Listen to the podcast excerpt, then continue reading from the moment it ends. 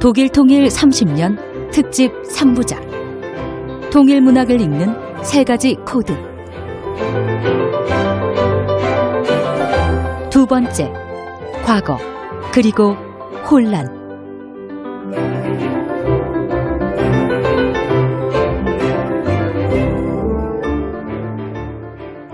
독일에서 온 다니엘 린데만입니다. Ich bin Daniel Lindemann aus Deutschland. 1945년 제2차 세계대전은 끝이 났습니다. 그리고 1949년 5월 23일 전쟁으로 흘린 피가 미처 마르기도 전 패전국 독일은 또 한 번 좌절을 맛봅니다.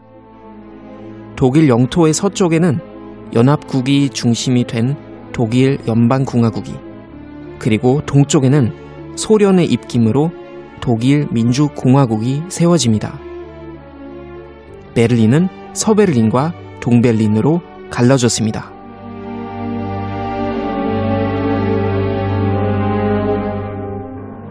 Das ist natürlich die, der Einschnitt in meinem äh, Leben und 그 당시 저희는 민주주의적인 사회주의를 구축하길 바랐어요. 그게 바로 저희가 동독에서 시위할 때 생각했던 것이었거든요. 베를린 장벽이 붕괴됐을 때 전 자고 있었죠. 다음 날 일어나 보니까 장벽이 사라진 거예요. 그 당시 전 라이프치히 남쪽에 있는 작은 도시 알텐부르크에서 살았고요. 극장에서 일했습니다. 저는 장벽이 붕괴될 때 사람들이 서쪽으로 달려갈 게 아니라 동독에 남아서 여기서 혁명을 추진해야 한다고 생각했어요.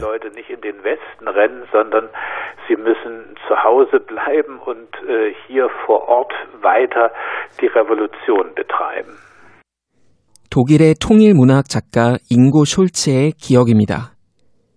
이 베를린 지역에서 동독 주민들이 서독으로 넘어오는 일이 많아지자 1961년 8월 13일 높이 3.6m, 길이 45km의 콘크리트 장벽을 세웁니다. 베를린 장벽은 독일의 분단을 상징해 왔습니다.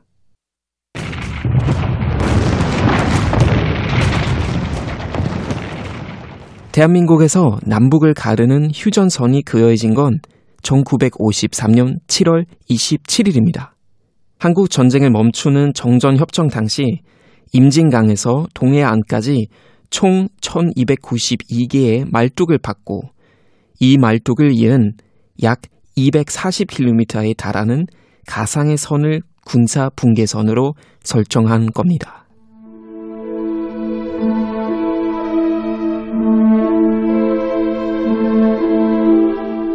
남북한 사이에 군사 붕괴선이 세워지기까지 한반도에는 6.25 한국 전쟁의 아픈 상처가 구석구석 스며들었습니다.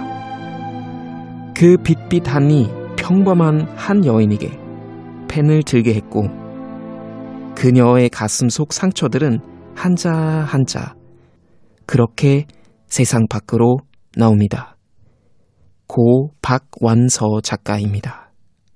글을 쓰고 싶다는 강력한 욕구가 나는 그때 얘기를 해야겠다. 네. 그런 게 네. 음, 어떤 전장은 다시는 있어서는 안 되겠다고 부르짖고 싶기도 하고요. 그 참상을 예, 증언하고 싶기도 하고요.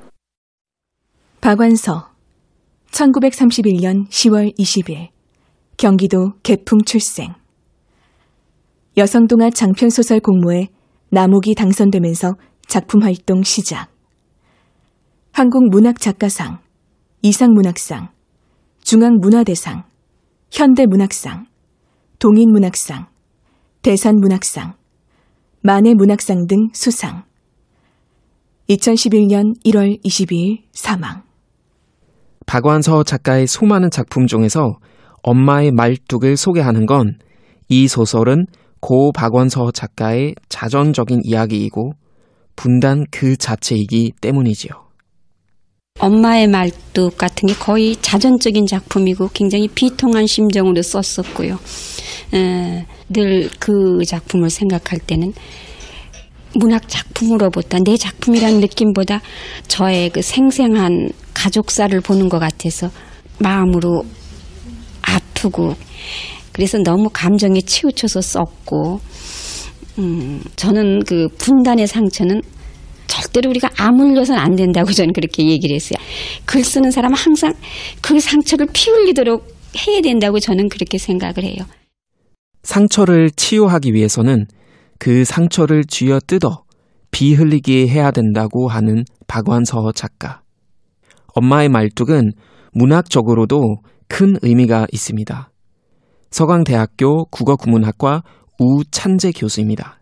남성들이 보지 못한 볼 수 없었던 그런 어떤 세심한 것까지 해서 그 우리 분단사를 분단의 아픔을 어 여성의 시각으로 재성찰을 했다는 게 박원 선생의 어 문학적인 공적이다 이렇게 얘기해도 괜찮을 것 같아요. 한국에서는 자식을 먼저 하늘나라로 보내면 부모의 가슴에 묻는다고 합니다. 엄마의 말뚝에서도 난리통에 자식을 잃은 어미의 고통이 나오는데요. 전쟁을 경험한 이 땅의 모든 어머니들 이야기. 박완서 작가의 엄마의 말뚝입니다.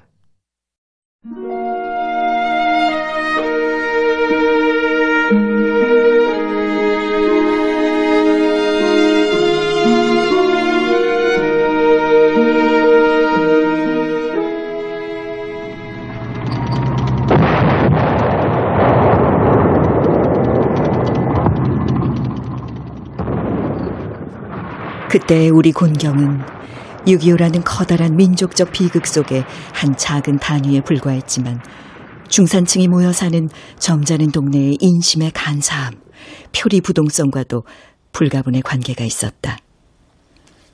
오빠가 의용군에 지원한 일만 해도 그랬다. 오빠는 해방 후 한때 좌익운동에 가담했다가 전향한 적이 있는데 그것 때문에 남하를 못하고 적치하에 서울에 남은 걸 극도로 불안해했다.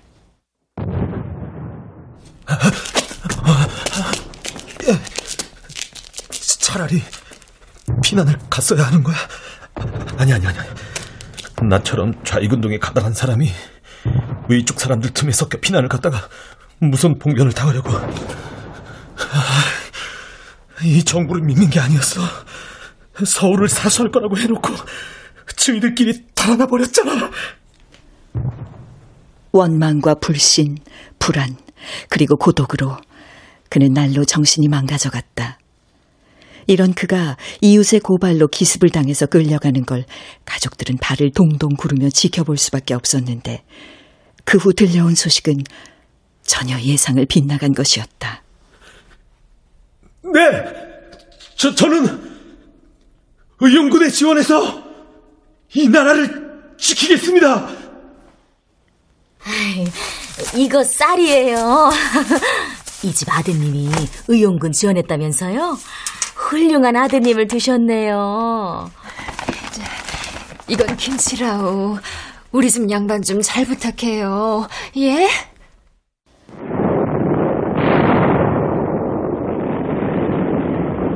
In the Republic of Korea's war-scarred capital on 29 September, General MacArthur participated in Seoul's liberation ceremony. To Dr. Syngman Rhee, South Korea's 75-year-old president, the UN commander restored the city. 만 석 달 만에 세상이 바뀌자 우리는 이웃 인심의 극심한 박해를 받지 않으면 안 되었다. 이 빨갱이들!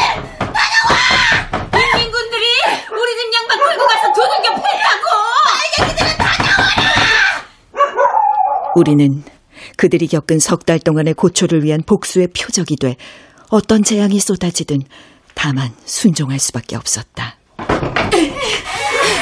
여보시오! 백성들을 불구덩이에 버리고 도망간 사람이 누구요? 뭔 소리야! 이 독종들! 살아남은 게 죄라면 마음대로들 하시오! 내 원망 안할 테니까!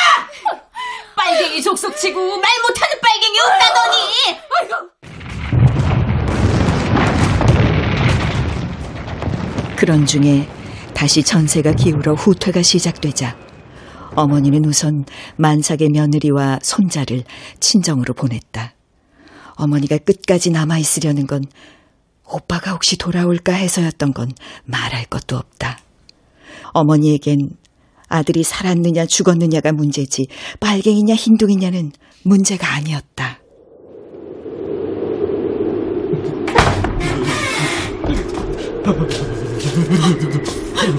왔구나! 왔어! 내 아들 살아서 왔어!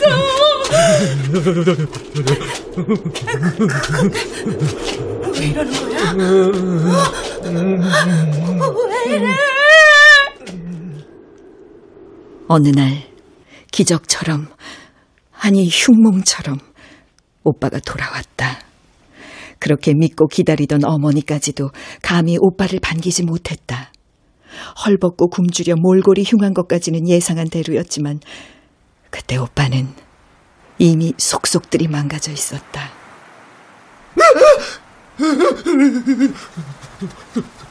눈은 잠시도 한 군데 머무르지 못하고 희번덕댔고 심한 불면증으로 몸은 수척했고 피해망상으로 하루에도 몇 번씩 깜짝깜짝 놀라고 사람을 두려워했다.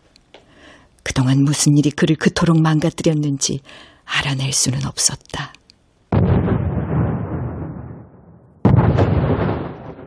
설상가상으로 전세는 더욱 불리해져서 서울을 비우고 모든 사람들이 남쪽으로 남쪽으로 내려가야만 했다. 어머, 어머니. 우리도, 우리, 우리 피난, 피, 피, 피, 피, 피난 가야죠. 어머니, 저, 저기, 우리 피난 가야 돼요.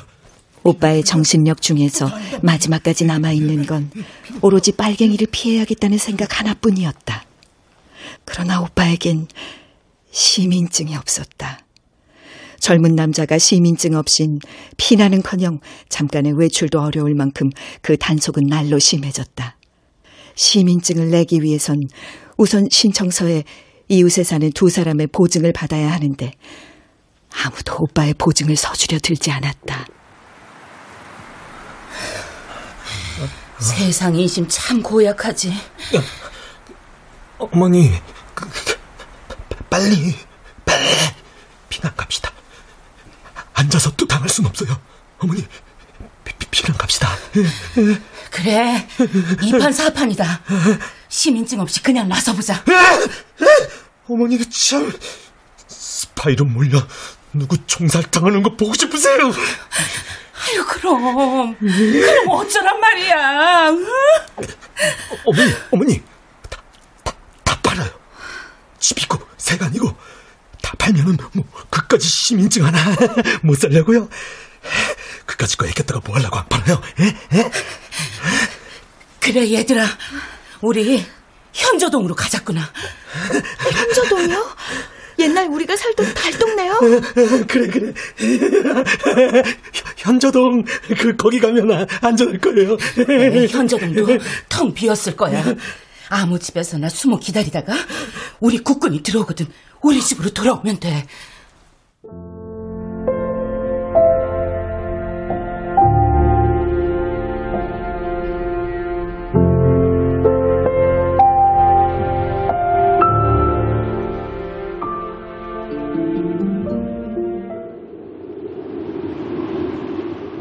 우린 우물이 있는 집을 골라 문을 따고 들어갔다. 그 후 며칠 동안 우린 사람이라곤 못 만났고 세상이 바뀐 건지 안 바뀐 건지 알아낼 수도 없었다. 우린 한 달가량의 양식을 가지고 있었고 그 집엔 잡곡과 김장김치와 장작과 우물이 있었다. 우린 우리의 완벽한 은신을 감지덕지할 줄만 알았지 그 허점을 모르고 있었다. 어느 날 우린 흰 혼이불을 망토처럼 뒤집어 쓴 일단의 인민군에 의해 발각됐다.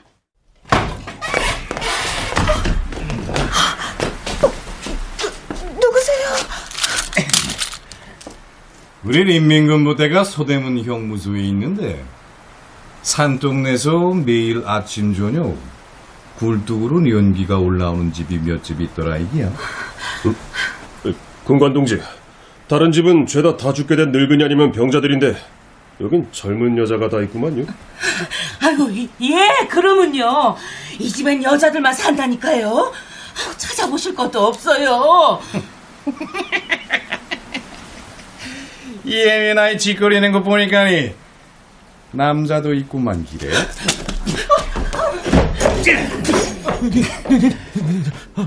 동무도 여자요?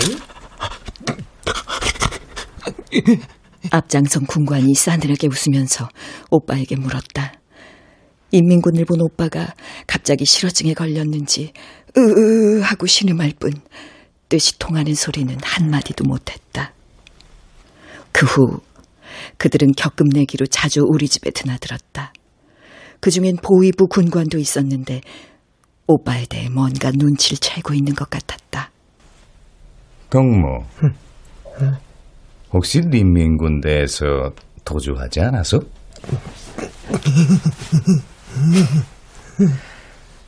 혹시 국방군에서 나고한 게 아니요?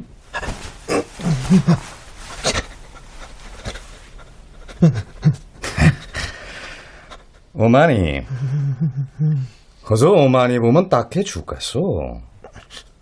아들 하나가 어쩌다 저꼴이 된 기야, 응?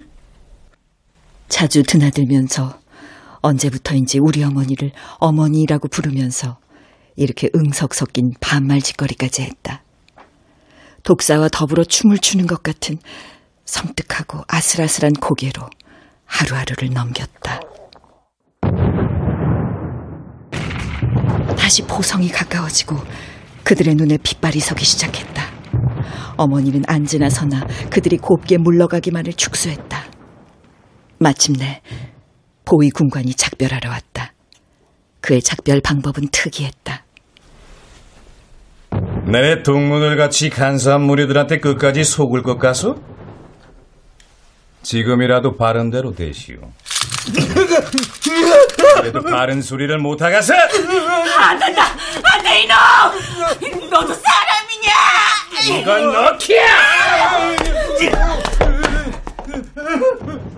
이래도 이래도 바른 말을 안 할게요. 이래도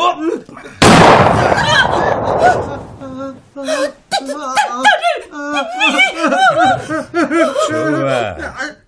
이래도 바른 말을 안 할게야. 이래도 또 총성이 울렸다.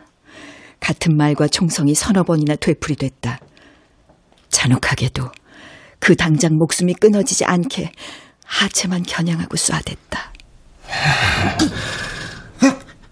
그저 죽기 전에 바른 말 할 기회를 주기 위해서 당장 죽이진 않겠어.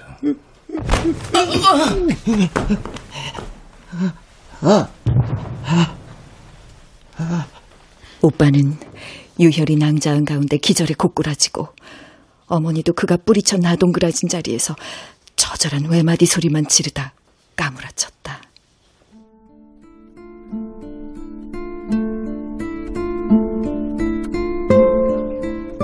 그 후 군관은 다시 나타나지 않았다. 며칠 만에 세상은 또 바뀌었다. 오빠의 총상은 치명상이 아니었는데도 며칠 만에 운명했다. 출혈이 심한 데다 적절한 치료를 받을 수가 없었기 때문이다. 그 며칠 동안에도 오빠의 실어증은 회복되지 않았다. 그 며칠 동안에 낭자한 유혈과 하늘에 맺힌 원한을 어찌 잊으랴.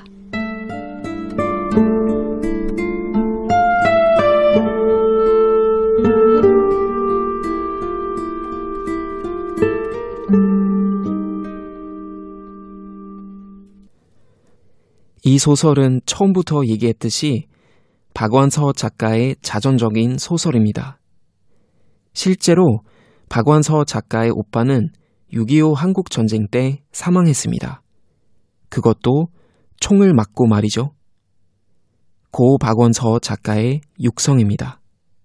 어떤 모임에 나갔다가 그냥 의원군으로 이제 북쪽으로 가게 된 거예요. 그때는 다른 뭐 지식인들의 어떤 모임 같이 그래서 나갔는데 그냥 다 단체적으로 의원군 이거 하는 것처럼 그래가지고 이제 그때 이제 배신감도 느꼈겠죠. 그러면서 가서 거기서 또 의원군에서 탈출을 한 거예요. 그때 치료도 못 받고 막 출혈도 많고 정신적으로는 완전히 피폐해지고 이래가지고 결국은 총선이 원인이 되고 어, 총상을 입은 지 한 6개월 만에 예, 그냥 죽었죠.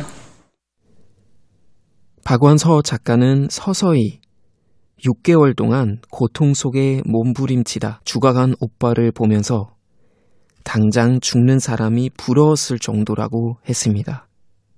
이렇게 난리통에 하나밖에 없는 아들을 가슴에 묻은 박원서 작가의 어머니는 그 아들을 화장해 고향 땅이 보이는 바닷가에 뿌렸지요.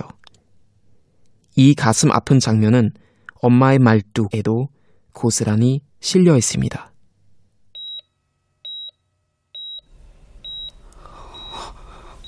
호수개미야. 어, 엄마. 이제 정신 좀 들어요? 나 죽거든. 행여 묘지 쓰지 마라. 엄마. 유언 삼아 일러두거니 잘 들어뒀다. 어김없이 시행토록 해. 나 죽거든. 내가 네 오래비한테 해준 것처럼 해다오. 누가 뭐래도 그렇게 해다오. 누가 뭐라든 상관하지 않고 그럴 수 있는 건 너밖에 없기에 부탁하는 거다. 엄마.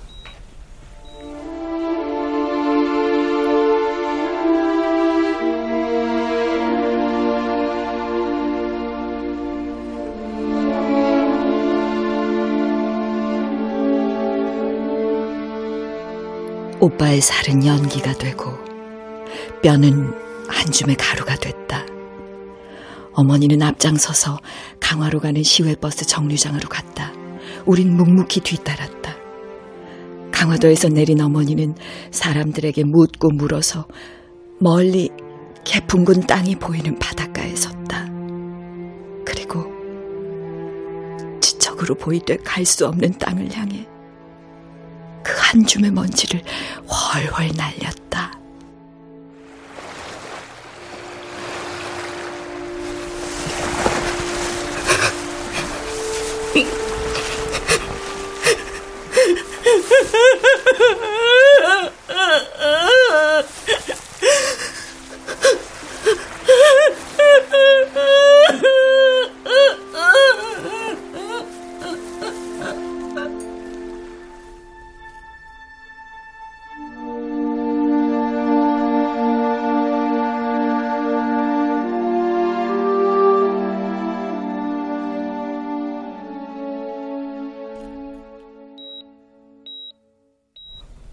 너한테 미안하구나. 엄마. 그러지 마. 부탁한다. 어머니도 그 짓밖에 물려줄 수 없는 게 진정으로 미안한 양 표정이 애달프게 이지러졌다. 난 그 짓을 또 한 번 할 수밖에 없을 것 같다.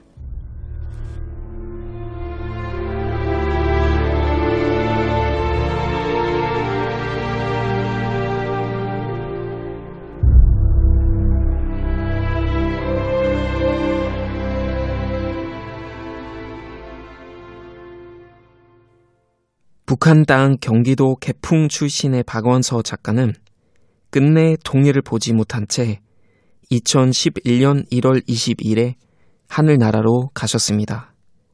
분단 이후 단 한 번도 밟아보지 못한 고향 땅은 늘 그녀의 작품 속에 살아남았지요. 박원서 작가에게는 살아 생전 고향을 방문할 수 있는 기회가 있었습니다만 분단된 상태에서 인위적으로 고향에 가는 건 원하지 않았다고 하는군요. 박원서 작가의 딸 호원숙 씨입니다. 어머니가 뭐 고향에 가고 싶다 뭐 그런 것을 절절하게 그렇게 표현은 하시진 않았어요. 그리고 이제 어머니가 작가로서 이렇게 음 유명해지고 나서는 이렇게 뭐 그렇게 갈 수도 있는 개성을 갈 수도 있는 그런 기회 기회도 만드실 수가 있었는데 뭐 그런 건 원하지 않으셨고 어, 그냥 자유롭게 표히 음, 고향으로 들어 고향으로 가고 싶다 그러셨습니다. 박완서 작가께선 누구보다 부러운 마음으로 지켜봤을 독일 통일은 1990년 10월 3일에 이뤄집니다. 독일은 통일 직후 예상치 못한 문제점들을 맞닥뜨리게 됩니다. 문단도 마찬가지였습니다. 서독의 문학 단체가 동독의 문학 단체를 일방적으로 흡수했고, 동독 작가들이 과거 슈타지, 즉 비밀 경찰에 협조한 사실이 드러나면서 혼란으로 이어졌지요. 그러다 1998년 독일 문단과 언론 매체에서 일제히 통일 소설이 마침내 독일 문단에 나왔다는 찬사를 쏟아냈습니다. 통일 독일 이후 독일 문단의 주목을 한 몸에 받은 작품 바로 잉고 슐츠의 Simple Story입니다. 잉고 슐체 1962년 12월 15일 독일 드레스덴 출생. 1955년 33개의 행복한 순간들이라는 단편집으로 데뷔. 알프레트 되블린 창작지원상 에른스트 빌너상 베를린 문학상 요하네스 보르로프스키 메달 라이프치 도서전상 등 수상 2013 한국 만해대상 수상 독일에서도 통일 직후 다양한 작품들이 쏟아져 나왔습니다만 Simple Story만큼 주목을 받은 건 아닙니다. 이전 선배 작가들 크리스타 볼프, 폴커 브라운은 통일 문제를 다루면서 작가의 생각이나 통일에 대한 부정적인 시각을 직접적으로 드러냈습니다. 그에 비해 잉고 슐츠는 자신의 생각을 드러내지 않고 동독 지역 알텐부르크에 사는 사람들의 이야기를 들려주면서 독자들에게 판단하도록 했습니다. 그리고 또 하나 주목해야 되는 부분이 바로 형식입니다. 연세대학교 도거통문학과 김용민 교수입니다. 기존의 소설 형식이 아닌 어떤 쇼스토리처럼 짤막짤막한 에피소드들을 다양하게 그려줌으로 해서 이걸 모아놓으면은 전체 하나 이야기가 되는 그러니까 알텐부르크에 사는 사람들이 전체가 주인공이고 알텐부르크라고 하는 동독의 작은 도시가 또 주인공이 되는 거고 거기에서 벌어지는 일들이 일테면 에피소드 형식으로 쭉 서술되기 때문에 기존의 소설과는 달리 그 장마다 등장하는 인물들이 다르고 사건들이 다른 것이죠. 결과적으로 이 작품을 다 읽고 나면 하나의 어떤 전체상이 보여지는 그것이 알텐부르크 사람들의 이야기만이 아니라 동독 사람들 전체에게도 해당되는 보편적 이야기로 확대될 수 있는 거죠. 심플 스토리는 모두 29개의 장르로 이뤄져 있고요. 시대적인 배경은 1989년 베를린 장벽이 개방된 이후부터 5, 6년 사이입니다. 독일 통일의 혼란을 내용과 형식 모두 혁신적으로 다뤘다는 심플 스토리. 인구 슐츠는 이 작품을 통해 뭘 말하려고 했을까요? Mir ging es darum, etwas über das Leben nach 1989. 저에겐 동독의 모든 것이 변했기 때문에 1989년 이후의 삶을 얘기하는 것이 정말 중요합니다. 화폐나 정치만 변한 게 아니에요. 공기, 물, 사랑도 변했고요. 사람들 간의 관계에도 영향을 줬어요. 이혼하려고 했던 사람들은 이혼을 하지 않았고 함께 잘 사는 사람들은 갑자기 완전히 다른 곳에서 일을 해야 했죠. 새로운 배우자를 찾기도 했고요. 저에게 동독의 서독 가입은 완전히 새로운 경험이었죠. 사회주의가 자본주의로 넘어가면서 어떤 일들이 벌어지는지 보여주고 싶었습니다.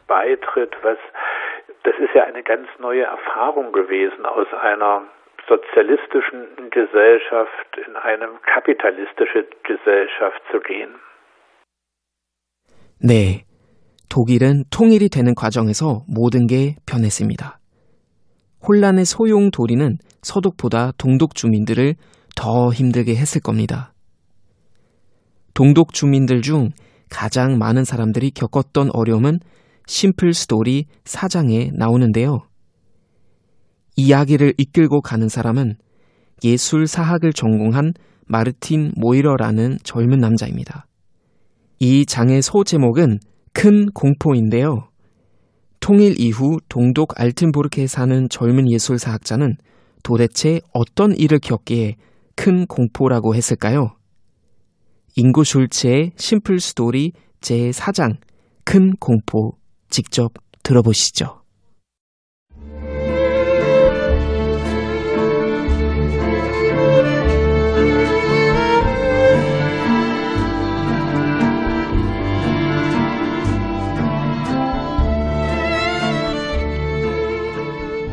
라이프치히 대학의 강사직 계약이 더는 연장되지 않아 하루아침에 내 수입이 끊겼을 무렵 안드레아는 이미 격리직 교육을 마친 상태였고 오전에 티노가 유치원에 가고 나면 프랑스어와 타자를 배웠습니다. 우리는 주거 보조금을 신청했고 담배를 좀 적게 피우기로 결정했으며 안드레아의 운전면허 학원 등록을 취소했습니다. 나는 라이프치히에 방을 내놓았고 장학금, 여행 안내인 자리, 프로젝트, 광고를 물어오는 영업사원직도 알아보았으며 나중에는 매달 순수입 1800마르크를 보장한다는 자연석 보관업 회사인 VTLT의 영업사원직까지도 지원했죠. 내가 면접실 의자에 앉기도 전에 그들은 말했습니다.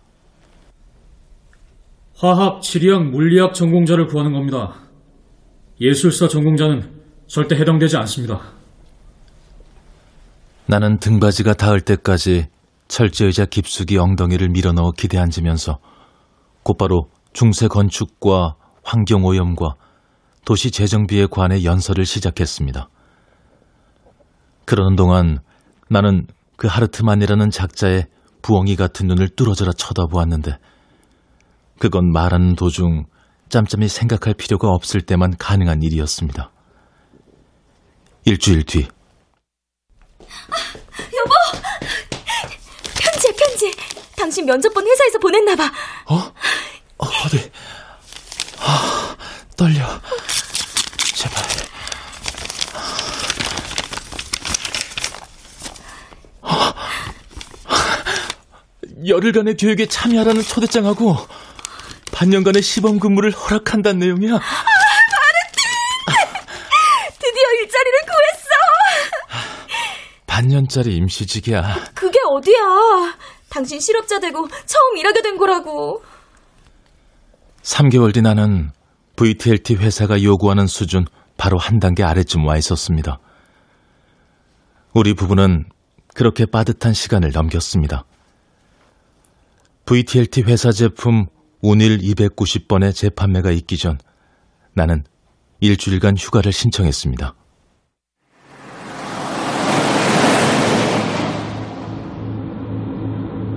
오펠 카데트를 타고서 발트 해변의 알베크로 여행을 떠났습니다.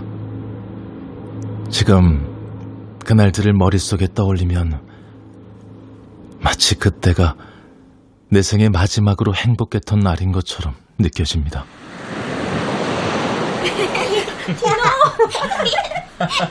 손 잡고. 어, 이거 봐봐. 자. 우리는 조개 껍데기와 보석을 찾으러 다녔고 모래성을 쌓기도 하고 세 식구가 함께 낡은 공기 튜브를 저어 보옌까지 갔습니다. 나는 특별 할인가로 팔던 유리병에 든 배를 사서 안드레아에게 선물했습니다. 그 후 수요일 내가 저녁 식사 시간에 맞춰 퇴근했을 때 그녀가 여러 번 꼭꼭 접힌 편지 한 장을 내게 내밀었습니다. 이번에도 좋은 소식이었으면 좋겠다. 어, 나한테 온 거야? 난 당신 면접 일정이라도 잡힌 줄 알았는데.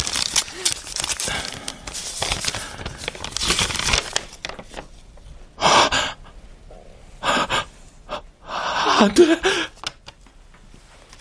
마르틴 모이러 씨는 시속 80km로 달려야 하는 구간에서 146km로 달렸습니다. 벌금 433마르크 50페니를 내야 하며 한 달 동안 운전면허증을 압수하겠으니 직접 벌금 수령청에 등기로 보내기 바랍니다. 처음이 아닐 경우에 벌점 4점이 추가됩니다.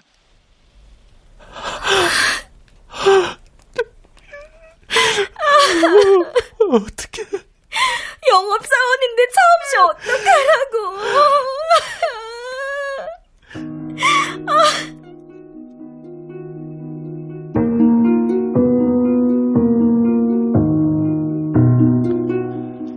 나는 안드레아가 울음을 터뜨리며 침대로 쓰러져 왼손에 들었던 팩에 얼굴을 파묻는 양을 지켜보았습니다. 이날 저녁 우리는 처음으로 큰 공포를 느꼈습니다.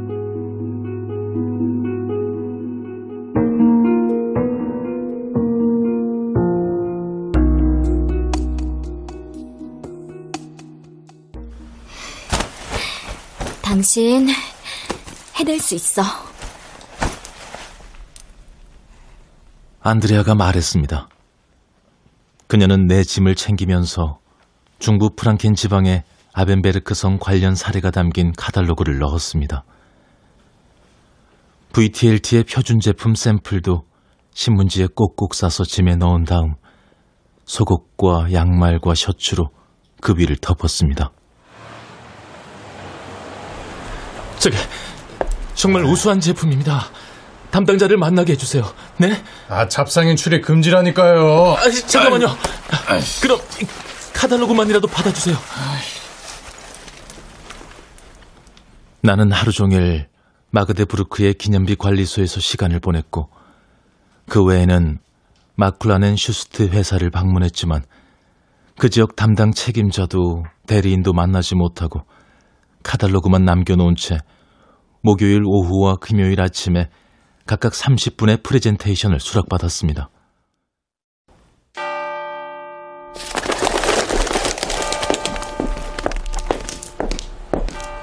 나는 역 앞 광장을 가로질러 두 개의 공중전화 부스로 걸어갔습니다.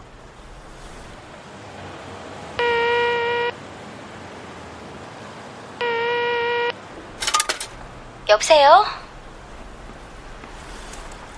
안드레아가 여보세요라고 말했을 때 카드 잔액을 가리키는 숫자가 45.26 페니히로 떨어졌고 안드레아는 다시 물었습니다. 여보세요? 마르틴? 오늘 일은 잘 됐어? 어, 기념비 관리소의 지리학자 시델리우스 박사가 내 이야기를 끝까지 잘 들어줬어. 나중엔 악수까지 청하면서 행운을 빈다고 하더라. 아, 나 차가 없어서 택시 타야 되는데 택시가 또 떠났어. 택시는 분명히 또 금방 올 거야. 우리 집 대문 바로 앞에서 사고가 났어. 사고? 당신 자전거 타고 다니는 거 위험하지 않을까? 그러거나 말거나 상관하지 않을 거야. 난 슈타인베크의 팁상가에 가야 하거든? 자전거 타고 갈 건데 자전거 아주 편하더라고. 앞으로 난 항상 자전거만 이용할 거야. 왜 진작 이렇게 하지 않았나 모르겠어.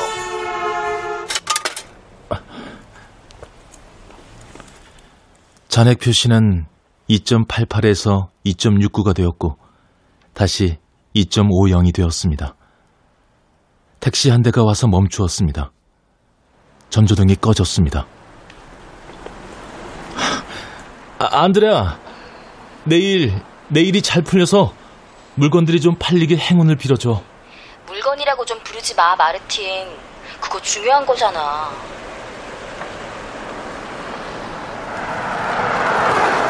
어? 빨리 끊어야겠어. 사랑해. 나도 사랑해. 안드레아, 지금 내가 사랑한다고 말하는 건 여기 혼자 자동차도 없이 외롭게 서 있기 때문이 아니야. 알고 있어. 처음에 난 잔액 표시 1.17에서 우리가 전화를 끝낼 거라고 생각했었지만 그 다음은 0.98, 또 그 다음은 0.79. 그러다가 그녀가 안녕. 말하는 순간 숫자는 60페니로 떨어졌고 나는 외쳤습니다. 잘 있어, 여보.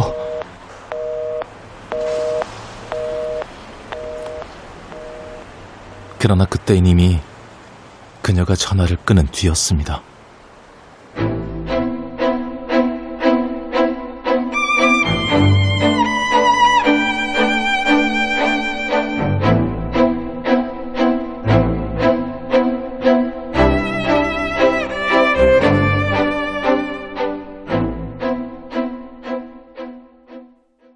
마르틴 모이러는 궁중전화 요금이 차감되는 소리를 들으면서 뭔가 하나씩 무너지는 큰 공포를 느낍니다. 동독 시절 때는 상상조차 할 수 없는 일이었지요. 마르틴 모이라는 동독의 대학에서 예술사학과 박사 과정에 있었고요. 유급 조교로 일했습니다. 그런데 통일 후 서쪽에서 새로운 교수가 오면서 조교 자리를 연장해주지 않아 하루아침에 실업자 신세가 된 겁니다. 이런 불운은 마르틴의 얘기만은 아닙니다. Ja, das war eher die Regel als die Ausnahme, weil es ein völliger Austausch 네. 엘리트층이 교체됐기 때문에 이런 일들은 너무나 흔했어요. 통일 전에 대학에서 일했던 직원들은 거의 다 교체됐죠. 그 교체 자체가 모든 걸 상징하고 있습니다. 심지어 오늘날에도 고위직에 있는 동독 출신 비율은 소수예요. 동독에 있는 사장들은 동독 출신이 아니고요. 독일 전체로 놓고 봤을 때 동독 출신 고위직 비율은 1.7%밖에 되지 않습니다.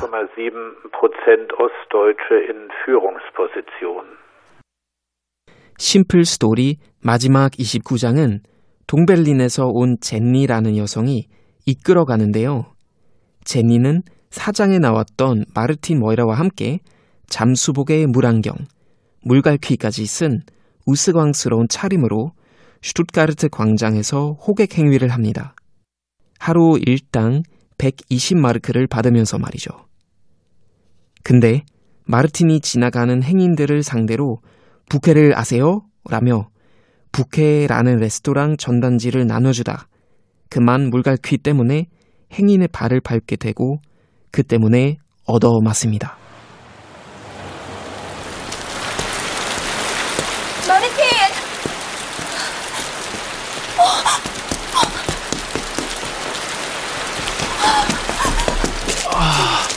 마르틴, 어떻게 된 거예요? 상처 좀 봐. 눈이 퉁퉁 부었어요. 제니, 스노클 못 봤어요?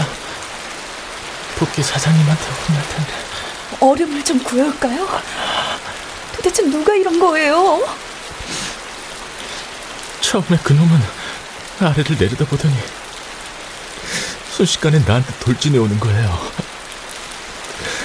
난 그의 신발을 밟았는데 내 물갈퀴로 그것도 아주 조금 난 전혀 못 느꼈어요. 그도 느끼지 못했을 거예요. 내 생각에 난 조금 날아오르기도 했던 것 같아요. 우리 캐린탈 씨한테 갑시다. 이건 사고예요. 나 그 사람한테 더는 가고 싶지 않아요. 여기 지나가는 사람들 아무도 상관하지 않았어요. 아무도 꼼짝하려 들지 않았다고요. 보행자 전용 도로 한가운데서 한 명의 개구리맨이 두들겨 맞는 거예요. 어쩌면 그들은 아프지 않을 거라고 생각했는지도 몰라요.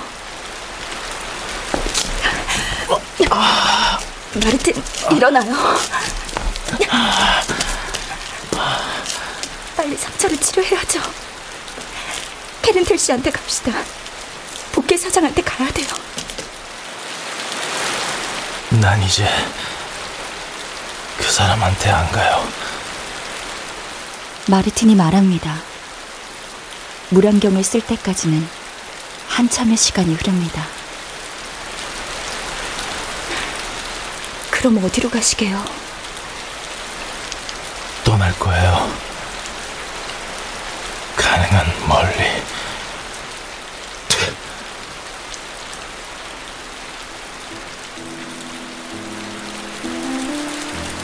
그가 말합니다.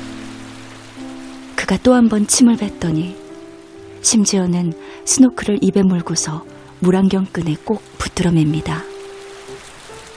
마지막으로 그는 가방을 어깨에 맵니다. 나 역시 그와 똑같이 합니다. 그리고 우린 떠납니다. 사람들은 차양이나 처마 아래 서서 비가 그치기를 기다립니다. 자전거를 탄 한 사람을 빼고는 보행자 전용 도로에 우리 둘뿐입니다. 우리는 물구덩이를 철벅거리며 지납니다. 난 누군가가 우리에게 윙크를 하거나 무엇인가 외치는 것을 보기도 합니다. 물론 북해 어쩌고 하는 소리입니다. 사람들이 우리를 위해 양쪽으로 늘어서 있다는 인상을 받을 지경입니다. 물안경이 시야를 좁게 만드는 바람에 서로 옆에 있는지 없는지를 알 수 없으므로 우린 서로의 손을 잡고 걸어갑니다. 음악대는 하얀 천막 아래서 연주를 계속하고 있습니다. 이젠 리듬이 점점 더 빨라집니다. 폴카곡이라고 나는 생각합니다. 하지만 난 사실 폴카가 뭔지 잘 모릅니다. 어쩌면 그건 행진곡이나 뭐 그런 걸지도 모릅니다. 어찌되었든 간에 마르틴과 난 똑같은 보폭으로 걸어갑니다. 보행자 전용 도로를 벗어났음에도 우리 발걸음은 여전히 변함이 없습니다. Aber eigentlich weiß ich gar nicht, was eine Polka ist. Vielleicht ist es ein Marsch oder so etwas. Wie auch immer, Martin und ich verfallen in Gleichschritt. Und selbst als wir die Fußgängerzone verlassen, ändert sich daran nichts.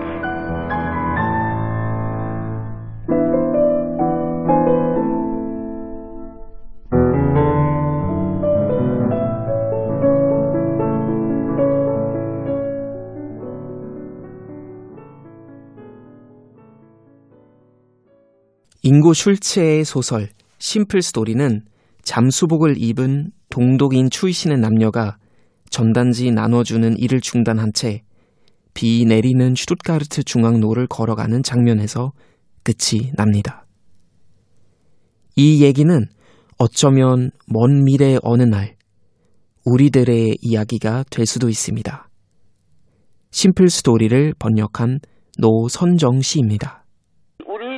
통일이 됐을 때 이런 이런 그 황당한 일이라든지 이런 이런 어 우리한테는 당연하지만 그 북한 사람들한테는 음. 아니면 동독 사람들한테는 이상하게 놀라운 일이라든지 이런 일이 있겠구나. 또 우리도 역시 아 북한 사람들의 태도를 보고 너무 다르구나, 뭐 같구나, 역시 우리 동포구나 여러 가지 생각을 할 거 아닙니까?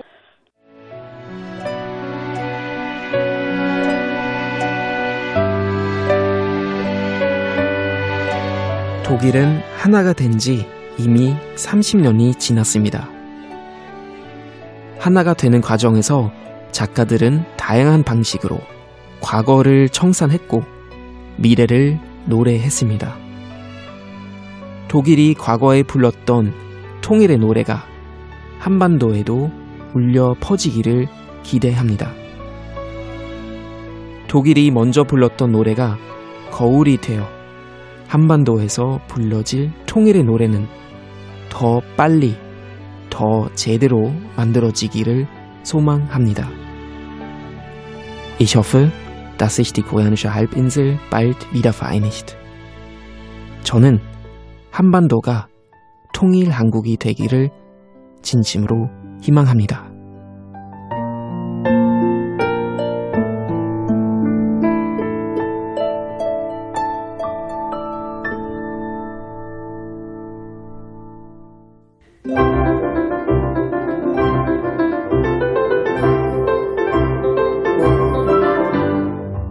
독일 통일 30년 특집 3부작 통일 문학을 읽는 세 가지 코드 두 번째 과거 그리고 혼란 지금까지 다니엘 린드만이었습니다.